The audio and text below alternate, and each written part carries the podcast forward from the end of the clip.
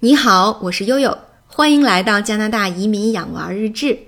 今天呢，是我们五十万收听以后的第一期节目。悠悠特意进行了长期精心和系统性的准备啊，就打算呢给大家来介绍一下加拿大的福利政策和待遇。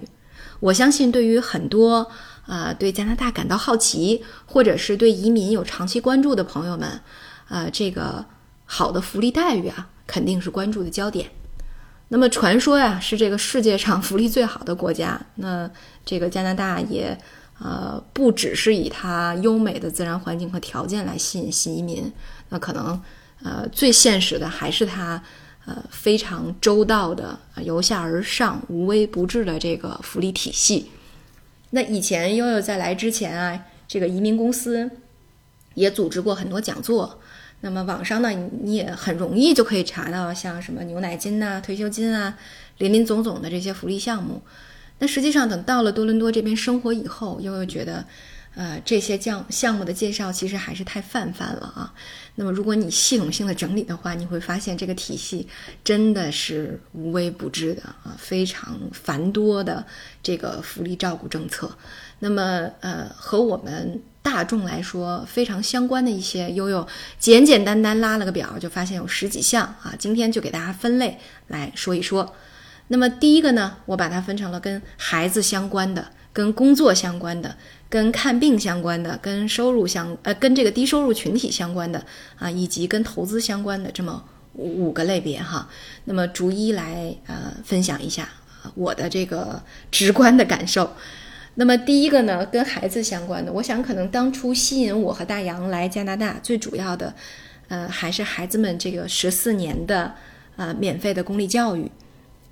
那么这个十四年指的呢，就是从呃幼儿园的小班和大班啊，然后到小学一到八年级，中学九到十二年级，那么这十四年的一个教育。当然，这个不仅是呃加拿大籍的公民和有枫叶。有枫叶卡，那么享受永久居留权的这些移民能够享受；那么有工签的这部分群体的子女也是可以享受的。那么还有一种情况呢，就是留学生啊，像悠悠这种，比如高龄留学带着子女过来的，那么。呃，当留学生进入到这个正式的专业课学习以后，那么子女呢也是可以享受免费教育的。那么所谓的这个正式的专业学习，就是非语言班啊，就是你语言班毕业了，正式开始进入到这个呃专业学习以后，那么你的孩子就可以免费上学了。那这是第一个和这个教育相，就是教育作为主体的一个呃福利吧。那么当然，这还有一些周边哈，比如说之前我们会提到的，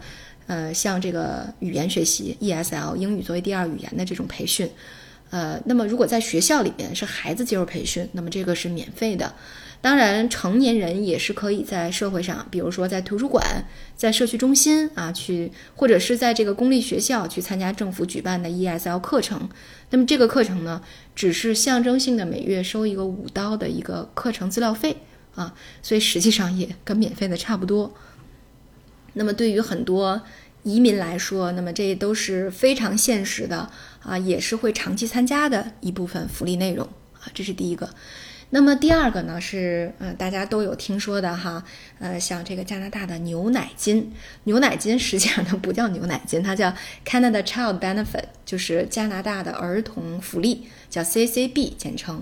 啊。那么，呃，牛奶金呢是专门给小孩的啊，从你出生到十八岁，每个月都可以领这个补助，呃，相当于国家来帮这个呃这个低收入的家庭抚养孩子。啊，或者说国家鼓励大家多生孩子，我来帮你养。那么正因为这笔钱基本上是够孩子们喝牛奶了，所以呢，我们华人就给他起了一个呃绰号叫“牛奶金”啊，非常的形象。呃，对于新移民来说呢，从你登陆到孩子十八岁这个期间是可以领取的。嗯，在昨天呢，悠悠就收到了政府寄来的这个二零二零年七月份以后调整过的牛奶金的对账单。那上面也写着，其实，在全加拿大有百分之九十的家庭是都能够享受到这笔福利的。那么大家会好奇说，那那百分之十的高收入家庭到底要收多少钱就没有这个福利了呢？其实呢，就是年收入超过十九万加币，也就是差不多年薪过百万的人民币的这样的家庭，就不再享受这种待遇了啊。所以呢，其实对于大部分的家庭来说，每个月少则几十块钱，多则一千多块钱，呃，孩子们都能够呃有一个呃货币化的这样的一个补贴啊，进到我们的这个银行账户。呃，同时呢，在一些特殊的情况下。呃，牛奶金呢也会有部分的调整，比如说在今年的疫情期间，哈，五月份政府就给每个小孩临时的增加了一个一次性三百块钱的牛奶金，啊，那么另外在今年的七月份，牛奶金也是再次进行了调整，就是再次增加了，也就是说，呃，像六岁以下小珍珠这个年龄段，啊，从去年六千六百三十九刀一年涨到了今年的六千七百六十五刀。那么六岁到六岁以上到十七岁啊，像奥斯卡这个年龄段呢，呃，是从去年的五千六百零二刀涨到了今年的五千七百零八刀。那也就是说，我们家每年就会多啊一百呃多这个两百三十二刀这么一个牛奶金，呃。所以在计算之后，哈，那么政府的对账单上也显示了，说你这两个孩子啊，在这一年，从呃零二零年的七月份到二一年的六月份，那么你们将享受的牛奶金呢，差不多是有一万两千四百七十三刀。那么除了政府的补贴以外，安省呢也有这个儿童补贴。那么这一部分我们家是两千九百二十二刀，那么全年一共是一万五千多刀左右啊。为什么之前在？呃，节目里面有的时候会打趣这个奥斯卡和小珍珠，说这就是我们家的两棵摇钱树。然后奥斯卡也说说你们是不是每个月得拿出百分之十来给这两棵树浇浇水？那个意思是得给他返点钱，给他买点玩具啊，买点文具什么的。呃，确实哈，像我们这种，呃，疫情受了比较大的影响，那新移民家庭又没有特别稳定的收入来源，那其实牛奶金就是一个家庭最为重要的收入了。啊，其实，呃，我想，我想，无论是今年在疫情当中，还是以前在新移民的群体，包括低收入群体当中，牛奶金都是非常重要的一个家庭收入的补充啊。那么这是第一个，那么第二个还有呢，就是托儿的补助金，叫 Child Care Subsidy，这个也是很多家庭都会申请的。那么刚才提到了，说的是幼儿园到高中这一部分的义务教育是免费的，对吧？但是呢，你在四岁进入到幼儿园之前。那么学前教育呢是自费的，这个自费，呃，在全加拿大来说，它的平均水平是在六百到八百加币每个月啊，这个月托费的标准是这样的，所以可能对于很多新移民的家庭或者说低收入的家庭是没有办法把小孩送送去接受早教的，所以政府呢就是根据这部分原因呢，它设立了这个托儿补助金的补贴，呃，如果夫妻双方啊低收入啊，并且呢他们两个要呃，同时都在工作，或者呢，啊，同时在学习，就是也就是说，你这个家长是有事儿干，不能在家看孩子的，那么这种家庭会优先这个得到补贴，而补贴的时候呢，它是每年去审核，呃，基本上会要求大部分的家庭过去面试啊，你要带着你的孩子，那么政府的这个官员要看到你的孩子，要跟你交谈，确认一下你的工作和学习状况。那么有的时候呢，会根据你的收入补贴一半儿，或者呢是全额的补贴，啊，那么这是对于托儿补助金的这块儿。那么在教育这块儿，还有一些这个临时的补贴，比如说，呃，像咱们今年春天做的一些节目是给大家介绍，呃，安省的教师工会罢工，对吧？教师们都上街罢工了，孩子们没学上，呃，政府怎么办呢？那么政府呢不愿意向工会低头，所以就给大家提供了一个福利。那么这个福利说的是什么呢？说的是不同年龄段，我给大家按天来计算补贴。比如说，呃，这个六岁以下没去学校的，我每天给你补六十，对吧？那么幼儿园的学生呢，你去不了幼儿园的补四十，那么小学的补二十五啊，这个呃有这个困难的或者特殊教育的，每天补四十等等。那么最后呢，我们在前些日子也收到了政府寄来的这个支票，呃，一共在今年春天呢，是教师工会一共罢工了六天，六个工作日。那么小珍珠呢是得到了两百四十刀的这个福利补贴，奥斯卡是得到了 一百五十刀的福利补贴。啊，那么政府通过补贴的形式呢，和工会进行了对抗，那意思就是说，那如果你不能给孩子们提供的教育的话，那么家长要么自己来带孩子，要么。呃社区服务中心会举办这种呃日托的啊小班和大班儿啊，大家用这个钱就可以把孩子送到各各个年龄段的日托班去了啊，所以 这个鹬蚌相争哈，呃，从简单的货币角度上讲，我们算是渔翁得利吧啊。那么这是第一块儿啊，有关于孩子的相关的福利。那么第二个呢，就是跟工作相关的福利。跟工作相关的福利呢，呃，就先给大家介绍一下加拿大这边的失业保险吧。那么呃，像 PR 也好，或者是这个公民也好，如果在一年当中连续工作半年以后，那么因呃因为各种原因，比如说呃生孩子呀、得病啊、失业呀。啊，或者是领养孩子不能工作呀，等等，那么你就可以获得这个福利了。啊，这个福利一般呢是会补贴到原来月薪的百分之五十六，然后最多可以补补贴十个月啊，这样的一个情况。但是它也不是什么情况都能补哈。你比如说你主动辞职，或者说你是因为严重的问题被开除的，像这两种情况是拿不到 EI 的啊，拿不到这个失业保险的。呃，刚才也讲了哈，一种情况是因为这个工作短缺呀，或者是季节性工作啊，或者是裁员而导致的失业，并非由于自己的原因的，这是普通的这个失业保险。那么还有其他的一些特殊的情况，比如说像我们的生育险哈，就纳入到了这个呃这个中国是独立的生育险，而在加拿大呢，这个生育是列入到这个失业补贴里呃这个失业保险里面去的。呃，那么特别是针对孕妇来讲呢，呃，那么其实怀孕的母亲最早可以在预产期前面十个星期就放产假了，然后呢就可以向加拿大的人力资源管理部门这个就业保险的办事处去申请这个怀孕的津贴。那么怀孕的津贴一共能领取的是十五周，十五周呢是补贴到原有工资的百分之五十五啊，但是它有一个上限，它的上限是啊五百七十三加币。啊，每周五百七十三加币啊，所以其实这个补贴的水平还是很好的，大家可以看一下。那差不多一个月是在这个一万多人民币左右的这么一个水平啊。如果你能拿到上限的话，哈，是一个月呃一万多人民币。那么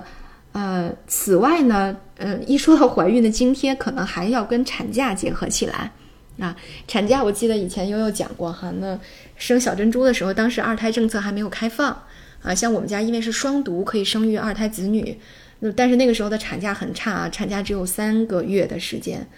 啊，所以就是特别羡慕像原来英国的时候，英国是十八个月的产假啊。那么像这个加拿大又是什么样的一个产假的安排呢？它是一个可选的，还有两种情况可以选，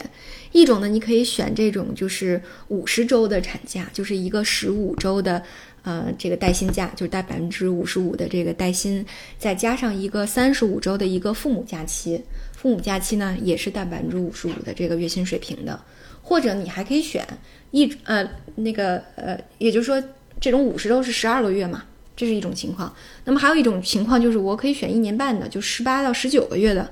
这种情况呢是十五个周，呃十五周加百分之五十五的这个怀孕津贴，再加上六十一周。带百分之三十三，就是你原有薪酬百分之三十三的这个父母津贴的啊，这样的产假的和这个补贴模式，所以它是可选的。从补贴角度水平讲，其实差不多，只不过就是时间长短的问题。啊，哎呀，好羡慕啊！这个盘点完了之后，无论是哪一种，哪一种选择，都让悠悠羡慕不已。哎呀，真是好。嗯，那么这是第二个啊，但是跟这个好比起来。第三个还有一个陪护保险，这就更人性化了啊！对于尤其是对于我们这些走到中年的独生子女来说，看到以后真的是红眼儿啊！啊，这针对是哪些呢？就是要去照顾自己生病的家人的啊，这个工作人员，那可能就需要暂离岗位。你像悠悠给大家介绍啊，悠悠第一次从体制内辞职啊，这个下海，主要原因就是因为我父亲生病。那最后我照顾我父亲完整的时间差不多就是五个月的时间，啊，所以你看，如果要在加拿大的话，我完全是不用失业的，啊啊，或者说不用辞职的，对自己的工作不会产生特别大的扰动的啊，你还是呃能够通过这个陪护假和陪护保险来有这种稳定的收入和稳定的职业生涯的啊，非常嗯让我非常羡慕。好吧，那后面还有一些，比如说像渔工保险，就是从事渔业的自雇人员，还有一些特殊的保险，比如说你是教师，你是在加拿大境外工作啊，你是自雇或者自营的，都还会有一些特殊的失业保险的安排啊。这是第一块。那么第二个呢，就是退休金。啊，退休金和养老金呢，这个加在一起呢，其实啊，最后的水平并不是很高，所以通常情况下，大家还会购买一些呃养老保险，商业的养老保险，来补充到这个退休金和养老金里面来，啊，让自己这个呃这个退休以后能够有一个更好的收入水平啊，所以这块我就不细说了。那么，另外就是再说一下这个带薪假哈，带薪假呢跟国内比，这个福利也是好很多的。那么，全职雇员工作一年以后是可以获得每年两周十个工作日的有有薪假期，连续工作五年以后是三周的有薪假期，而且这个假期是不可以货币化的，啊，而且呢，在孕期呢也是不得被解雇的，啊，那么再往下看呢，就是呃。呃，根据你每年所交的这个个税，它会有一部分消费税的这个退税的补贴啊。那像我们二零二零年的退税补贴，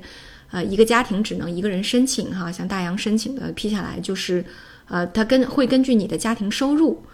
嗯，来给你进行退税。那么这个退税的补贴呢，就是九百零二刀啊，会退你差不多五千人民币的样子。然后呢，再说一下这种特殊情况啊，跟工作相关的特殊情况。其实呢，在疫情期间啊，无论是中国还是加拿大，甚至是全球的其他任何一个国家，大家呢都为疫情这个经济停摆付出了巨大的代价。呃，各国的这个就业率啊都受到了严重的打击。那么大家的家庭收入、个人收入，啊，你像我们刚才也给大家介绍了。啊，本来我们已经是能够呃未来可期的情况下，然后突然间就变得一无所有了，看不到前景了。像这种情况呢，这个加拿大联邦政府它设立了一个呃这个疫情期间的应急津贴，叫 CERB，啊，那么每个月呢是两千刀，一共可以发放二十四周啊，最早呢是只能发四个月。啊，后来前大概上个月延期以后呢，是可以发放二十四周，就是六个月的时间了，啊，